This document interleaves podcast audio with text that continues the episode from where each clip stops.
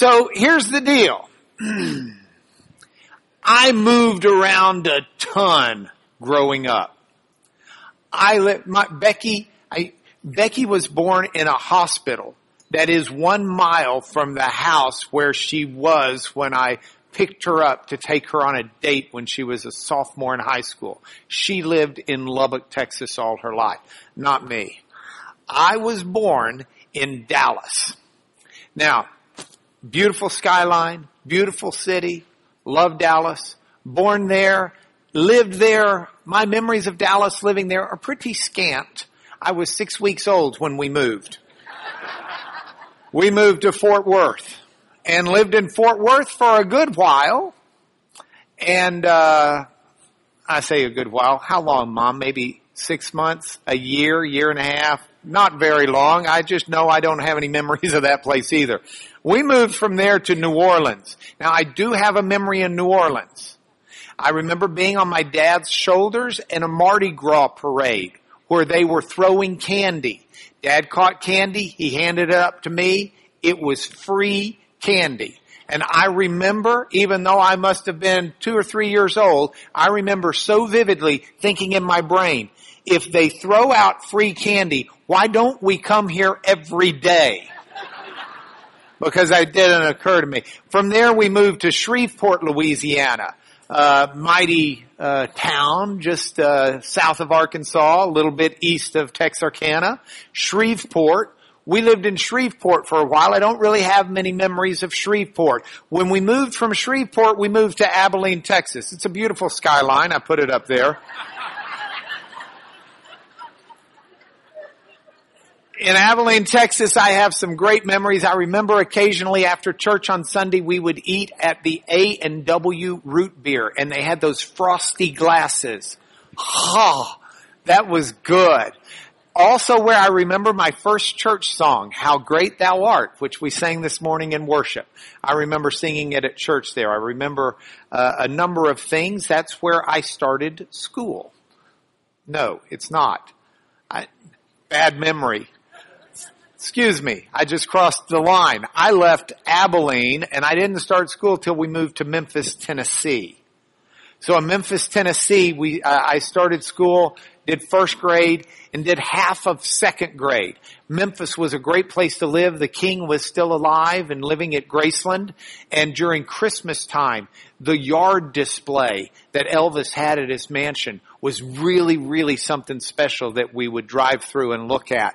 And I remember Memphis quite well, lots of good memories there trying to get home by three o'clock because Dark Shadows came on at three o'clock and our housekeeper would lock the doors when it came on so a vampire could not get in while she watched it. So if Catherine and I didn't get home by three, we didn't get in the house till 3.30 when Dark Shadows was over. Um, Memphis, a wonderful place. I wonder where Mary is today. God rest her soul.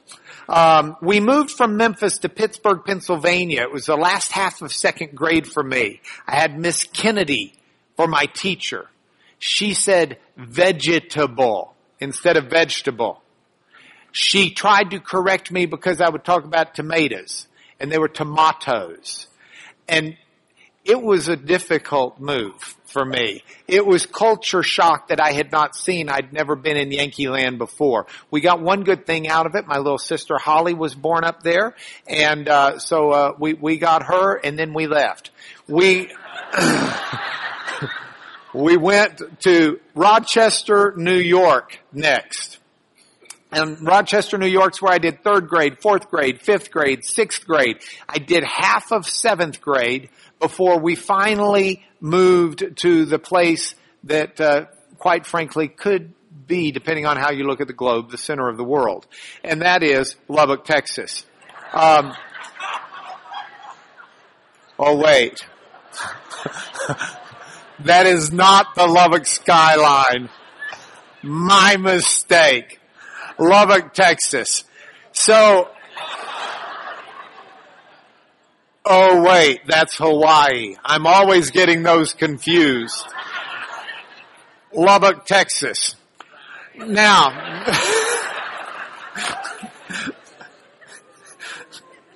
I actually used this slide this week. I did the, the keynote uh, kickoff for the United Way fundraiser in Lubbock uh, on Wednesday. And I said, you know, why would people move to Lubbock? Would it be the weather? And I put up that slide of, anyway. I traveled around a lot. My wife didn't travel around at all in terms of living different places. I don't know about you. I don't know what your journey has been. But Paul, he was a traveling dude. We went through and we looked at Paul and we last left Paul in Corinth. But he'd gone from Antioch, Derbe, Iconium, Lystra, Antioch, Troas. Uh, did I typo Antioch? No. There were lots of towns called Antioch back then. Uh, Antiochus was a, a, prominent name that was around for a long time, and and uh, everybody would name some city after themselves. Uh, Amphipolis, Troas, Philippi. He's been to all of these different places, some of them twice. And we last had him in Corinth where he was staying and working with Priscilla and Aquila. And this was for, in, in, in history, this was around 52 AD. For us, it seems like it was 52 AD because it's been a long time since we've been doing this in this class. But it was three weeks ago for us. So what happened at the end, that's where we're going to pick up. Paul and, and uh, Aquila and Priscilla all left from Corinth and they did about a two day sail trip over to Ephesus. Now Ephesus, if I look back a little bit, Ephesus is right there. Ooh, there it is. Ephesus is right there on the shore of Turkey. Today it's inland. It's no longer a harbor town. But back in Paul's time, it was a harbor town. There's a silting, meandering river that dumps into the harbor there. And, and it uh, silted up and now you've got to walk an extra mile almost to get to the harbor from Ephesus. But the ruins there are exquisite. If you ever go to Turkey, or if you're ever looking for something to do, uh, Turkish, then go to Ephesus.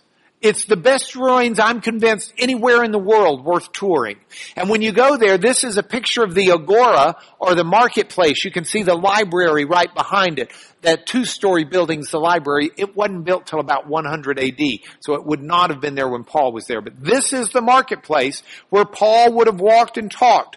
So Paul, Aquila, and Priscilla, they go to Ephesus, and we read about it in Acts 20, Acts 18, verses 20 and 21. I want to look at the text for a moment and start there because something really unusual happens. Okay? Look and see if you agree with me that this is mighty unusual. So, after this, that's after Paul was, uh, uh, they've just had the confrontation in the tribunal in Corinth, if you remember. After this, Paul stayed many days longer and then took leave of the brothers and set sail for Syria. And with him, Priscilla and Aquila.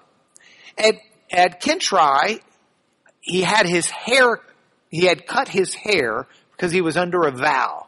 Now you're thinking, what's that all about? Nazarite vow, probably, personal one, lots of stuff written on it. We don't have time to get into it here. But I put a footnote in your lesson if you're interested. Um, they came to Ephesus, and he left them there. But he himself went into the synagogue. He reasoned with the Jews. When they asked him to stay for a longer period, he declined. On taking leave of them, he said, I'll return to you if God wills, and he set sail from Ephesus. Now, does that not strike you as a bit unusual? Here's Paul. He's gone into this town. He is at Ephesus. He goes to the synagogue. He teaches about Jesus. They say, hey, stay a little longer. Teach us a little more. And he says, no. I just find that quite bizarre. But Paul's not leaving them high and dry. Paul leaves and he journeys on from Ephesus. Ephesus was about a two day sailing trip from Corinth. When Paul leaves, he leaves Priscilla and Aquila there and he sails on down. Whoops, get him over there. There they go. He sails on down to Caesarea. Now, Caesarea is one of the port towns that's used for Jerusalem. Paul goes up to Jerusalem and he finishes whatever he was trying to do. It looks like he was trying to get back in time for a holiday. We don't know exactly. Luke doesn't give us details. But something was a pressing matter for Paul because he was asked to stay to share the gospel more and instead he left Priscilla and Aquila to do it and Paul left. Paul goes up to Jerusalem. From there he goes back down, they call it, to Antioch, even though Antioch is north. And that's where we find Paul for just a little while. Something happens in Ephesus while Paul is no longer there. In Ephesus, what happens is a fella from Alexandria, Egypt, a Jew by the name of Apollos comes to Ephesus. Now we read about Apollos in Acts 18, 24 through 26, and I want to read about him. Then I've got into the PowerPoint some of the points that we're going to read about. But let's just read it together first, because this is really uh, uh, uh, important that we look at this. Apollos was not just well, let's let's read it together. You you can decide what you think. Now, a Jew named Apollos a native of Alexandria came to Ephesus. He was an eloquent man. He was competent in the scriptures. He had been instructed in the way of the Lord. Being fervent in spirit, he spoke and taught accurately the things concerning Jesus though he knew only the baptism of John. He began to speak boldly in the synagogue, but when Priscilla and Aquila heard him, they took him and explained to him the way of God. Whoops. There we go. The way of God more accurately. And when he wished to cross to Greece, Corinth. The brothers encouraged him and wrote to the disciples to welcome him. When he arrived, he greatly helped those who, who through grace had believed, for he powerfully refuted the Jews in public, showing by the scriptures that Christ was Jesus. Now, Apollos, let's put this up into the PowerPoint. What do we read about him there? Very, very little, but we've got some particular insight here that's worth looking at. So we need to know he was a native of Alexandria. He was an eloquent man. He was competent in scriptures. He was instructed in the way of the Lord. He was fervent in spirit. He spoke and he taught. And at first knew only the baptism of John the Baptist. Now from this, we get some interesting insight into Apollos that allows us to dig just a little bit deeper. And we've got some insight that's going to be even more relevant when we get to the book of Hebrews in our New Testament survey.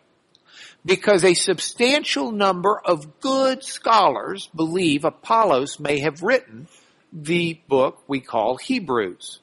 And when I say good scholars, let me throw out a couple of names for you. Martin Luther. That's a pretty good name. In fact, we'll leave it there.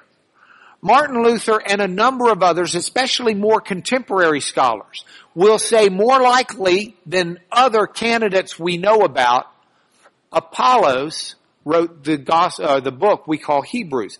Now, where do we get there? We get there from a combination of several passages. This passage in Acts is a core part. It goes along with what we know about Alexandria and it goes along with some references we get to, to Apollos in, for example, Paul's letter to the Corinthian church. So it's worth talking about for just a moment. A native of Alexandria. Alexandria, Egypt had the largest population of Jews outside of Judea in the world at the time. If you'll recall from things we've already covered in class, it was in Alexandria around 200 BC that the Jewish community translated, started translating the scriptures, the Old Testament, from Hebrew into Greek so that the Greek speaking Jews and other Greek speakers could have access to Hebrew, to, to the Jewish scriptures. So Alexandria is a, not only a hotbed in terms of intellectual Judaism and in terms of Jewish scriptures, but it's specifically the Greek version of the Jewish scriptures.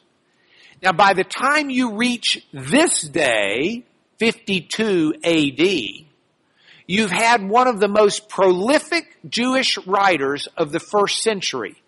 His name is Philo. Philo and after him Josephus are the two principal Jewish writers where we have their writings still today. A lot of them. Philo is also called Philo of Alexandria. That's where he was from. And we have from Philo his commentaries on the law, we have from Philo his book on, on Genesis and Exodus. And we're able to read, Philo was part of a school of thought in Alexandria, Egypt that approached the Bible in a very allegorical fashion. That's not to say it didn't also, re, they didn't also regard the Bible as true and factual, but within the true facts and history in the Bible, they found allegorical significance and meaning. It's very much what is consistent Philo's school and Philo's approach to scripture that was an Alexandrian approach is really what the book of Hebrews looks like. It's what the book of Hebrews does repeatedly with the Old Testament passages. So if you look, for example, at Hebrews chapter 4, verse 14, if we go to the Elmo, thank you guys. 414. Here you've got this comment. Let's see if we can focus it in a little better. Since then, we have a great high priest who's passed through the heavens, Jesus, the Son of God let us hold fast our confession. We don't have a high priest who's unable to sympathize with our weaknesses, but one who in every respect has been tempted as we are, yet without sin. This idea that Jesus fulfills the role of the high priest is an allegorical reading of the high priestly role in the Old Testament. Seeing it in the life of Jesus and in the deeds of Jesus. It's seen even more if we turn to Hebrews 8 1 through 5, especially verse 5. Let's find Hebrews 8. He said, uh, the writer says, now the point in what we're saying is this, we have such a high priest, one who's seated at the right hand of the throne of the majesty in heaven, a minister in the holy places, in the true tent, as opposed to the tabernacle. See, it's, it's this allegorical reading of the tabernacle in the wilderness. For every high priest is appointed to offer gifts and sacrifices. So it's necessary for this priest to have something to offer. High priests always sacrifice in the Old Testament. So we would expect if Jesus is the true high priest, for Jesus to have a sacrifice to offer. Now, if he were on earth, he wouldn't be a priest at all. Because there are priests who offer gifts according to the law. They serve a copy and shadow of the heavenly things. When Moses was about to erect the tent, he was instructed by God, see that you make everything according to the pattern shown you on the mountain. See, and, and this whole pattern of thought is one that's very consistent with an Alexandrian approach to scripture. Now, does that mean Apollos wrote Hebrew? Absolutely. Hebrews? Nah. But it's someone who had an approach like Apollos likely had to scripture. And if we go back and realize he's not only a native of Alexandria, but he's, he's competent in scriptures. And I might add the book of Hebrews, when it quotes the Old Testament, quotes it over and over and over out of the Greek Old Testament, the Septuagint, which is what you might expect from someone from Alexandria as well. So he's competent in the scriptures. He's continually engaging the Jews with the Jewish scriptures, arguing forcefully that Jesus is the Messiah. And, and it's, it's a pretty neat thing. Now, he's an eloquent man. An eloquent man is a reference to someone who's learned in rhetoric. It's a good debater. It's someone who speaks powerfully. It's someone who speaks captivatingly. It's someone you enjoy listening to. It's someone who it's not a strain to listen to. It's someone it's invigorating to listen to. There are certain speakers in this world where I'd just as soon go listen to them speak as I would watch a TV show because they're that good. He is someone who's not, not just can speak, he's, he's eloquent.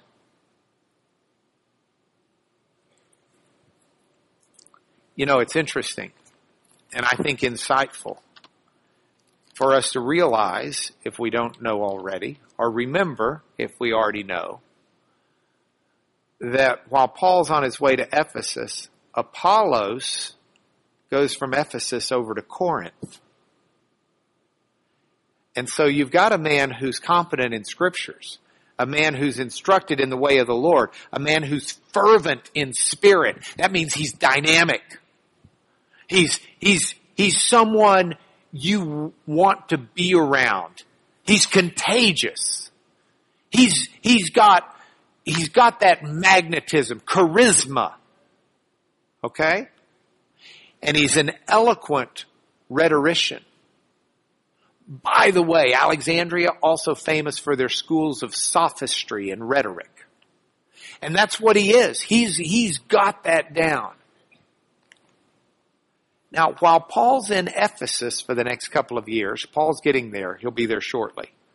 Paul writes a letter to the Corinthians. That's what I hope we'll get to next week is the first Corinthian letter. But when Paul writes his letter to the Corinthians, one of the things he's doing is he's trying to deal with the Corinthian problem of division in the church. And look what Paul's going to be writing within two years of this time period. Okay? If we go to the Elmo, please. Within two years of this time period, we're going to see Paul write the following. I appeal to you, brothers, by the name of our Lord Jesus Christ, that all of you agree there be no divisions among you. Be united in the same mind and the same judgment. It's been reported to me by Chloe's people that y'all are fussing. Well, quarreling among you, my brothers. In Lubbock, we'd say y'all are fussing. What I mean is that each of you says, I follow Paul. Or who started, who was responsible as primary missionary at that church. Or I follow Apollos. Or I follow Cephas, Peter. And then the pious ones, I just follow Jesus. So Apollos goes and makes quite the impression on the Corinthian church.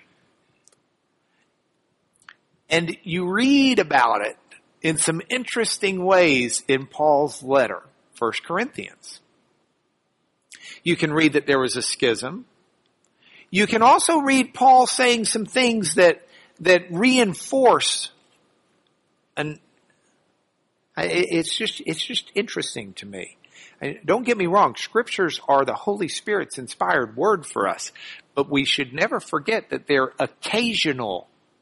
And by that scholars mean they were written for certain occasions and reasons.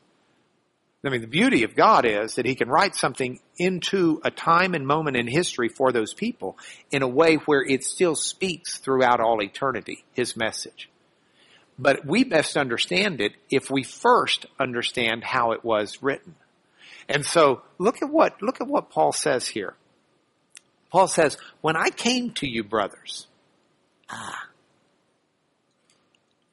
and I, when I came to you, brothers, did not come proclaiming to you the testimony of God with lofty speech or wisdom.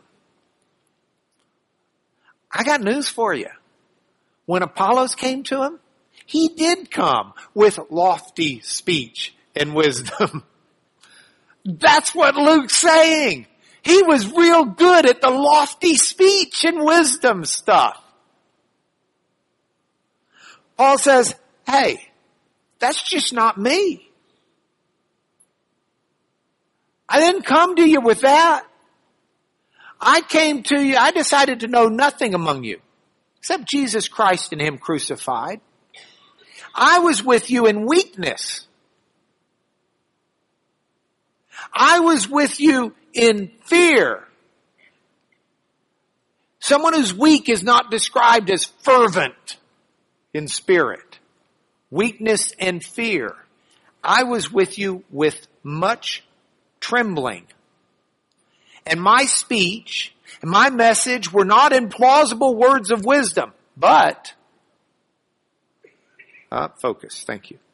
My words, my speech, my message were not in plausible words of wisdom, but they were in demonstration of the Spirit and of power. That your faith might not rest in the wisdom of men, but in the power of God. Because there is a certain danger. There's a certain danger if we're not careful in following the person who's delivering the message instead of the message. And I'm not indicting Apollos 1950 years later when he's in the grave and can't defend himself. I am indicting the way some of the Corinthians were treating Apollos. Paul's not indicting Apollos. Paul, I honestly believe, would be quick to say, praise the Lord that Apollos had those gifts and that he used them for the kingdom. Look what Paul says about Apollos in this segment, in this section. Paul is quick to say, oh, where do I have it? It's in three, isn't it? Yeah, let's go to chapter 3. Paul is quick to say, I, brothers, could not address you as spiritual people, but as people of the flesh, infants in Christ. I fed you with milk, not even solid food. By the way, if Apollos wrote Hebrews, Apollos wrote Hebrews, whoever wrote Hebrews wrote it around 60 AD. About eight years after this. Maybe six years after this letter. And, and the interesting thing is Hebrews uses the same analogy. In Hebrews it talks about milk and moving on to more spiritual food and meat. So whoever wrote Hebrews, I think had some intimacy with this letter. I'll also tell you that if the chronology is what we suspect it is, Apollos is one of the ones reading this letter. Because Apollos is in Corinth when it arrives or at least close enough by ministering in that area that he certainly would have had it quickly.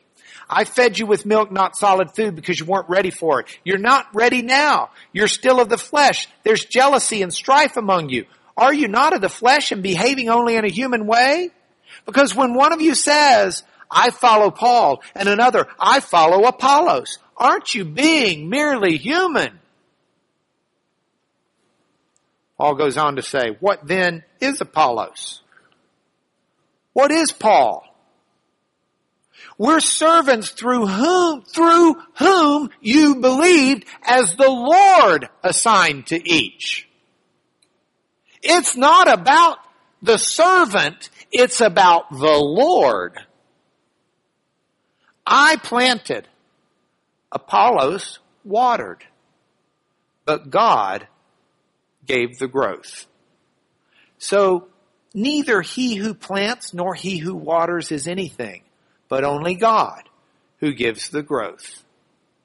We, Paul and Apollos, are God's fellow workers. You are God's field. You are God's building.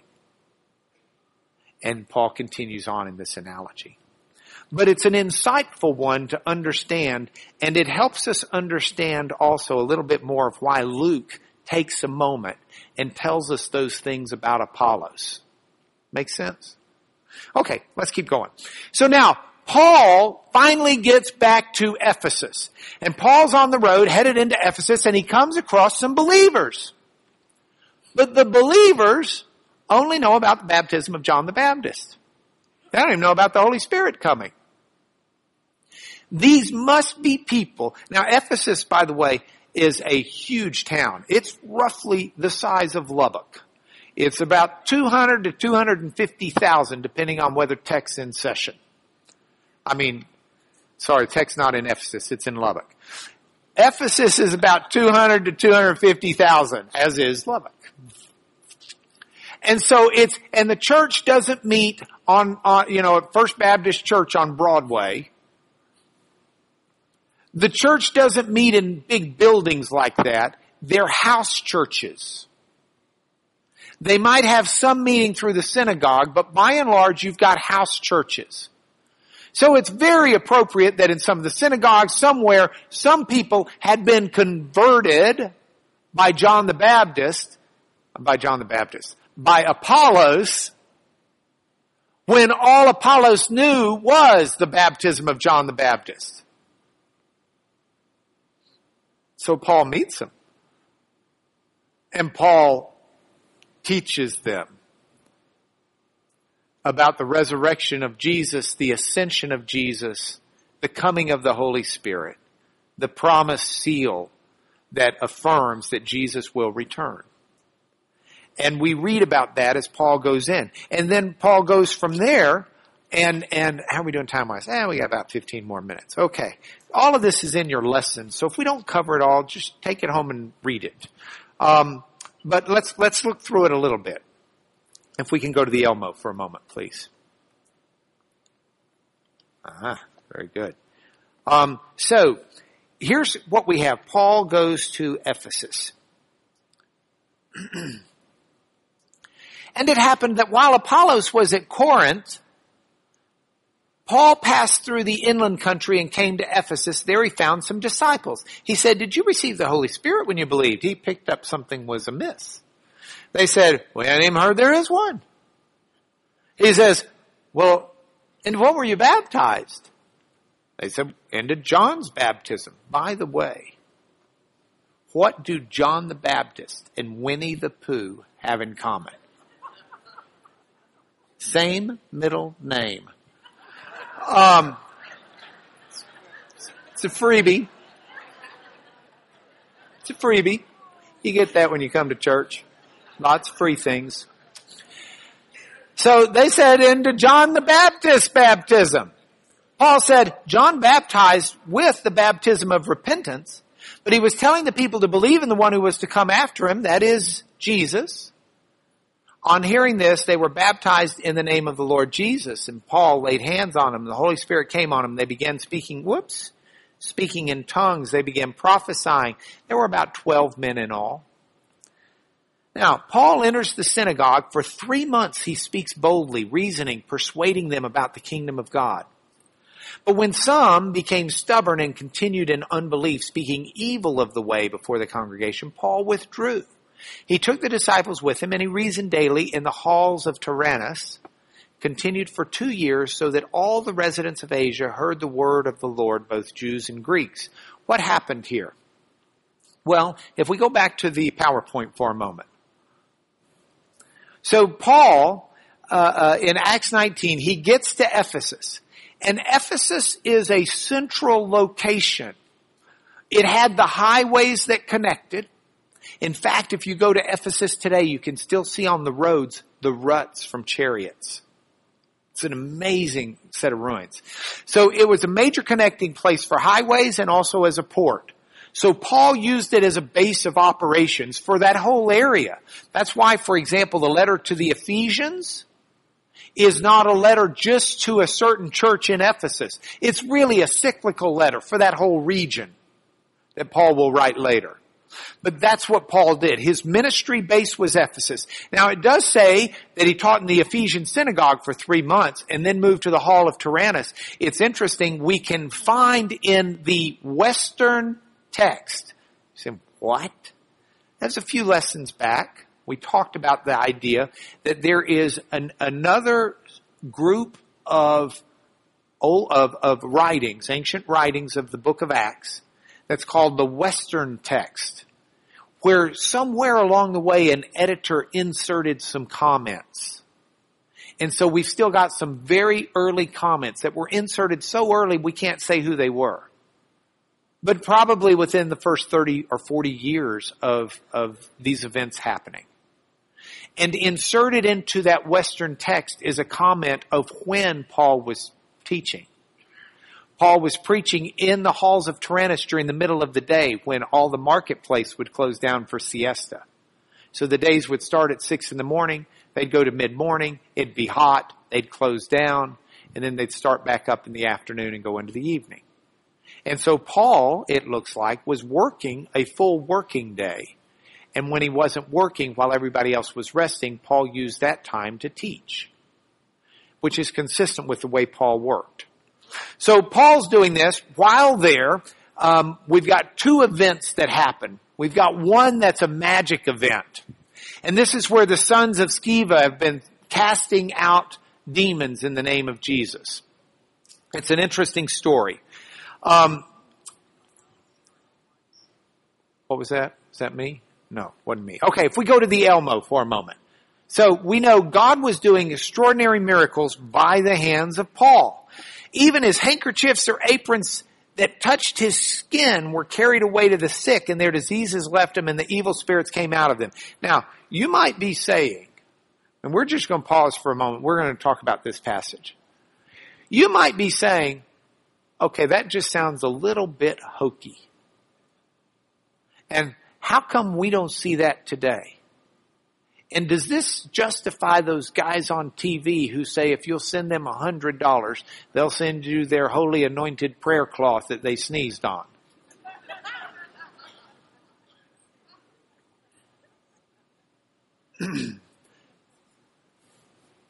you know, we have a very consistent, magnificent God. And we have a God who occasionally, when circumstances dictates, chooses to do something different than we normally see from his hand. And if you need a miracle from God, you don't need to send a hundred dollars to get a handkerchief that someone sneezed on.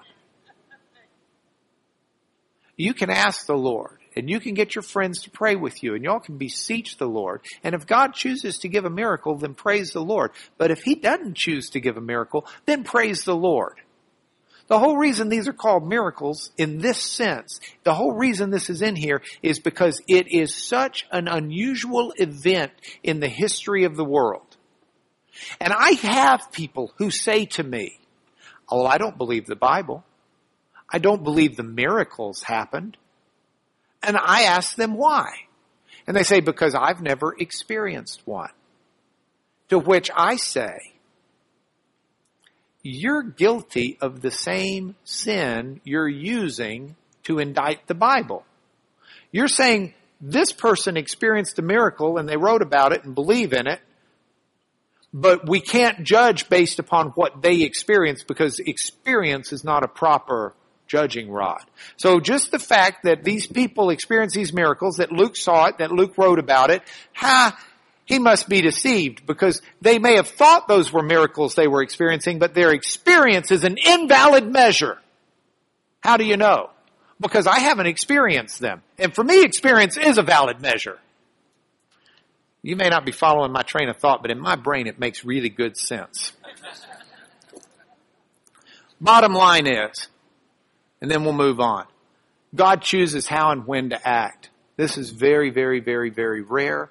God's doing it for His reasons, for His purposes. And our point is not to look at it and say, well, why isn't God, you know, who's, look, get on eBay, look for Paul's handkerchief somewhere, somewhere that thing's still around working magic. No, it wasn't the magic of a handkerchief. This was the hand of God using something that spoke to the Egypt or to the Ephesians. The Ephesians really did believe magic was around.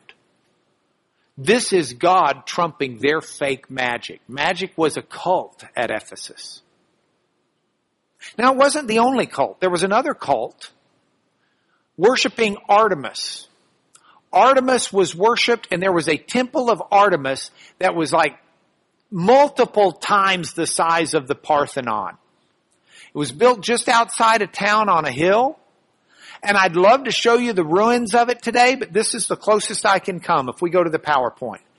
Um, oh, before I show it to you, we got to go to Albuquerque, New Mexico. I promised you that in the email. If you got my email, here you go. Albuquerque, New Mexico. You know what that is? It's in Northrop Hall. It's a meteor. Fell down from the sky. Well, if you saw The Gods Must Be Crazy, remember that movie? 15, 20 years ago. If you haven't seen it, go get it. It's fun. It's good. That's one where the Coke bottle falls out in the wild outback of uh, uh, Africa, and the people think that the gods are crazy because they threw this bottle down from the sky. When what really happened was a guy flying an airplane threw it out the window of some Cessna 172. Okay, meteor falls from the sky. 600 BC. You're out there.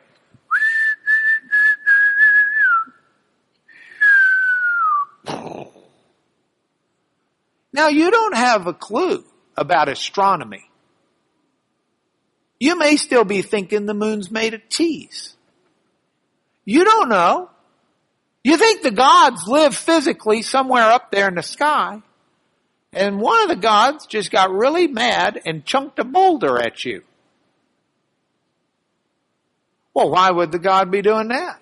Well, you know, this sort of looks like it could be the god Artemis. Maybe this is a, this is a, something I'm supposed to worship. And so they would build temples around meteors. This isn't just in the Bible. I've cited you Euripides where, uh, uh, Artemis, your sister, same Artemis, God, has an altar to take the goddess's statue, which they say fell from the sky into this temple here. Um, Orestes put her on his left shoulder, marched into the sea, leaped upon the ladder, put within his good ship both his sister and the thing that fell from the sky. This is a statue of Zeus's daughter, claiming to have it. Diana, Artemis.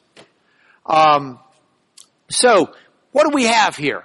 In Ephesus, a meteorite had fallen from the sky and they built this great temple to Artemis, or in Roman mythology, Diana is what she was called, around it. It's the major cash cow for Ephesus because of what it is.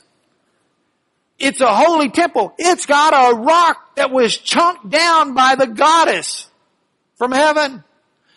And as a result, everybody used it for their bank. They didn't have banks back then. They'd take their money and go stick it in the temple, get a receipt from the, the people there. Nobody ever touched the money. It was like Switzerland. It was safe. Because nobody wanted to get, who wants to make a goddess angry when she can chunk rocks at you from heaven?